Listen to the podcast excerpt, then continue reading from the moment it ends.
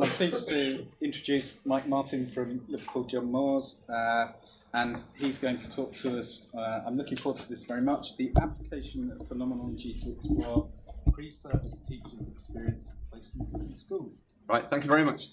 Um, a curious title. Um, it is exactly what I wanted to talk about, but then in retrospect, when I've got this PowerPoint up and I'm thinking about application, suggesting that phenomenology is something that can be applied, and I think that in itself is, is problematic, which uh, we'll, we'll, we'll come to as, as time goes on.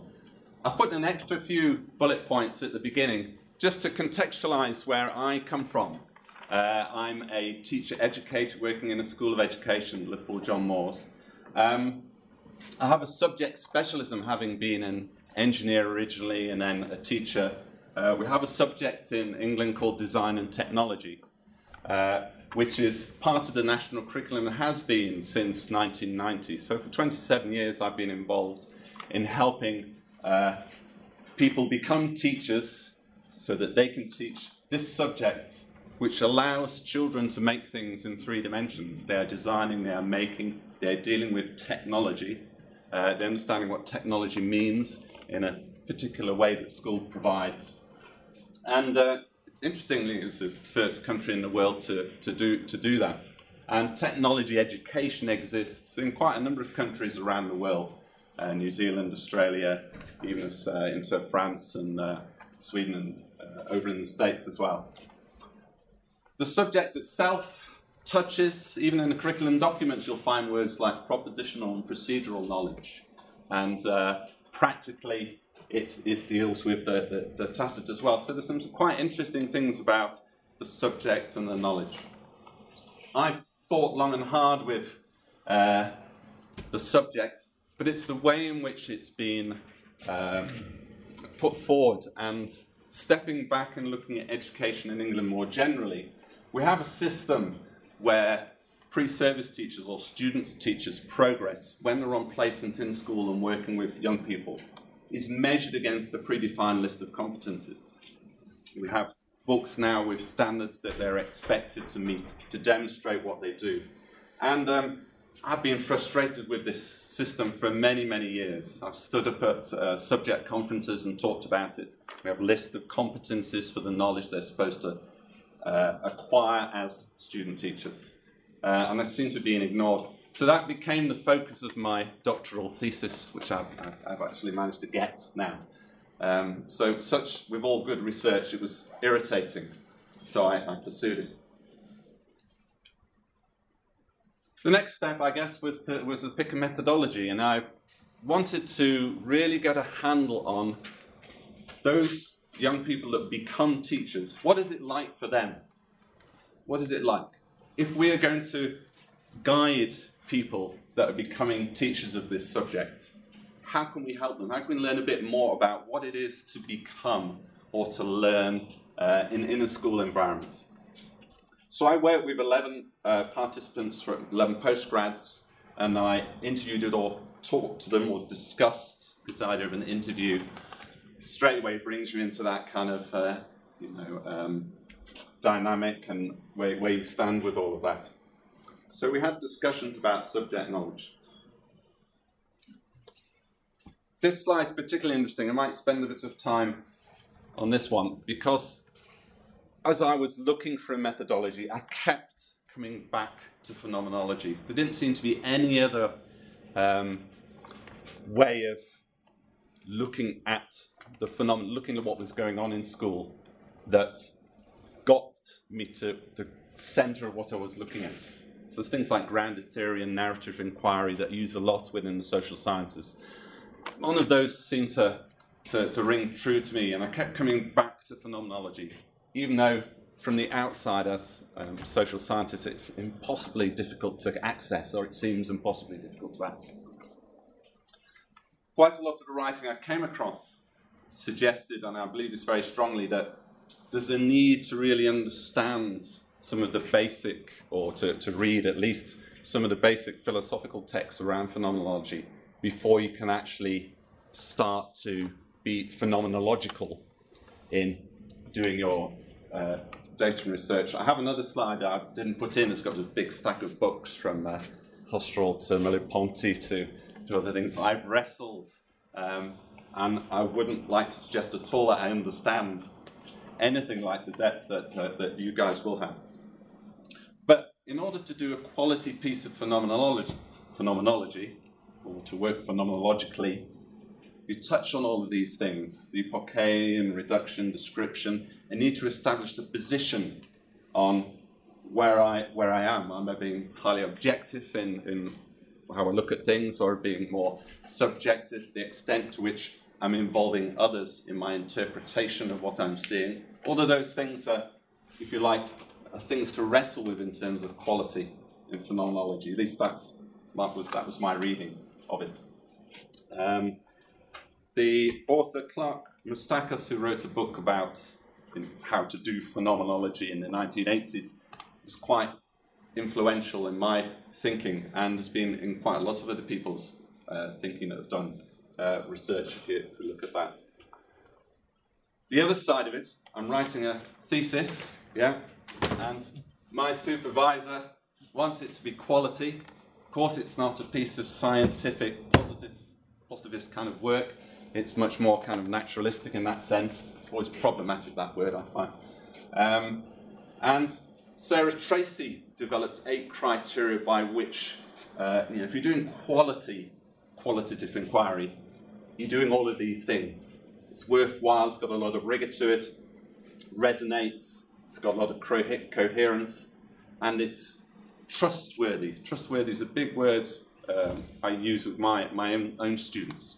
So if it's going to be a quality piece of research, you need to be able to trust it. So is this idea of um, in, involving the participants in some forms of uh, phenomenological research, and that being a kind of a way of validating it or being trustworthy. Validity is a horrible scientific kind of thing in my head. So there's this tension, real tension, I think, between these two, and finding uh, finding your way is really problematic. The most difficult phase, I think, was in is in trying to get a grip on the data. Um, I've got these interview transcripts. I've talked, had conversation with these 11 individuals. I've got 33 of these transcripts sitting there. What am I going to do with them? How am I going to make sense of the, the conversations that we've had? Um, trying to be as intersubjective as possible as I was talking, trying to approach uh, the conversation in a way that allowed them to tell a story about their experience. And I had a big question here, which I was wrestling at the time. I spent a long time trying to decide what I'm going to do. So I came across texts, you know, this is a Heideggerian uh, way of doing this, this is a Gadamerian uh, piece of research. And the question in my head was if do I need to put my stamp down? Do I need to say I am definitely going to use a Heideggerian way of thinking and looking at the world, and is that going to give me credibility? I think, this might be pretty controversial, that you have to find your own way and there's some, some of the writing within phenomenology suggests that, that you need to be true to the phenomenon. So the approach that I've used, the form of phenomenology I've used is mine. That's the way I'm seeing it. Yeah, controversial or however that might be. And um, last week I was thinking about this, thinking about the way, and then I remember I saw, I read the uh, the Tao Te Ching when I was at university. I think that's probably where I first these philosophical thoughts started going a long time ago. And um, that, you know, Taoism's about Tao's about finding the way, and finding your way as a, as a route through navigating through these peaks and standing on the bedrock of uh, people like Husserl and Heidegger and building your kind of philosophy, but also a way of being, in a sense. So that my approach to uh, research was trying to be as phenomenological as I could rather than, you know. I'll skip over skip over a few slides, but the one thing I will I will try and touch on is the way that I struggled with wrestling with the data. Okay, we have other conversation at another time on how to do it. Um, but it's the idea that I got from a guy called Stuart Devenish who builds on some work from Giorgi. I'll give you the references for that. The idea of actually selecting words that people have, that have come up in the conversation, working out what's of significance, and then kind of grouping these and categorizing these. So I spent quite a bit of time doing that and used some qualitative data analysis to do it. And then I stopped and I thought, you know what, I'm being led down a route where I'm actually categorizing, compartmentalizing, and it's, it's sounding very kind of too scientific in my head. It's become too structured. Um, so I went on several other journeys trying different ways of looking at the text, of, of, of reading it. And what I ended up with, or another way in which I, I, I worked, was to look at the pieces of the transcript and rather than taking them word by word and taking them apart and trying to work out the meanings that way, was to think myself about what was the general characteristic of what the individual had said and use my words from my 20 odd years of experience and use those and then get those for a particular transcript and then work a way of kind of framing those around. And that gave me different ways of looking at the data, or to, to looking at the, the words that people have said. Um, all of this still fairly kind of structured and slightly atomized, but it did at least allow me to come down to some conclusions in terms of what I thought the experience of those individuals was.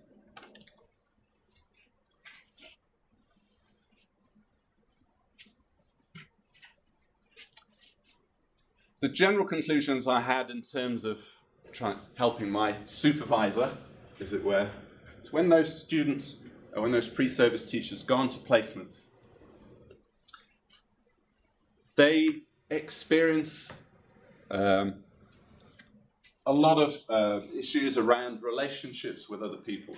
Their experiences not necessarily, they don't necessarily have a lot of control. They don't have a lot of power. They're in the hands of other people who are shaping their experience. And the knowledge they develop uh, is quite often kind of shaped by the context, by the environment within the which, which, which they work.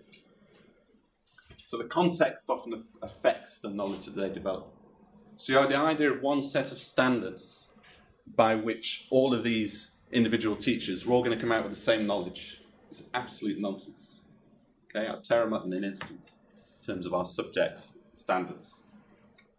Um, just on a very practical base, each school has different types of resources. So when you learn to drill a hole or you learn to stitch materials together using different tools, so the knowledge you develop is different. It's physically different. Another interesting thing was kind of a knowledge being actively created, so it's just in time. So it's for those particular children in that situation, in that school, at that time, that's when that knowledge is created. It only kind of only exists temporarily for one moment in time. So some interesting conclusions about placement. I have more reflections on phenomenology. Um, and for me, I adopted what um, Max van Manen has in his book, um, on one of his, his 1990 book on phenomenology. He suggests that looking at the phenomena in different directions, different aspects, allows you to understand it better. So this combination of looking at the text in one way or in another way, or having a holistic kind of interpretation, which I'd also done, it provides different aspects. Um, for me, phenomenology evolves. Again, perhaps controversially, I, I think we need phenomenology that's not only built on the work of established philosophers, but one that's contemporary and one that kind of works for us at the moment. Um, and there's this idea that, I suppose, the theory, the practice, this, this was the, the title of the, the conference itself, Theory and Practice, one of the subtitles. Um, for me, trying to do phenomenology is about being phenomenological, but in a way that relates to the reality that you're working with. You, you, you can't separate them, you know. Um, therefore, phenomenology isn't really a method you can kind of pick up and put there. It's developed in, in with the context that you're actually looking at. So I managed to get my PhD anyway, that's the main thing I was concerned. They seem fairly happy with it. You as philosophers might, might have real problems with what, what I've done. Um, but through the process, I've become more and more interested in, in, in technology, of course, because these are people who are involved in helping children to create three-dimensional objects from finger puppets to, had a six form, he built a hovercraft once. Okay, it worked. um, so my shift is now really moving towards technology. And um, just one closing remark about more reading and writing about phenomenology. I felt I could do this as a phenomenological study of these pre-service teachers' experience because I've been a teacher and I work and I know and I understand the environments and the context that they're going through. That might be, therefore, the only bit of phenomenology research that I can ever do, apart from thinking about my own life and how I spend my time, because I know that, I understand that. Um, if I start to look at other people's experience doing different things, how will I relate to that? I couldn't do midwifery, you know, it would, it would be a nonsense, wouldn't it? So I'm not sure about phenomenology bit anymore, but very interested in, in technology. Um, and I think I'll stop there. Thank you very much. I invite Any uh, comments or questions from you?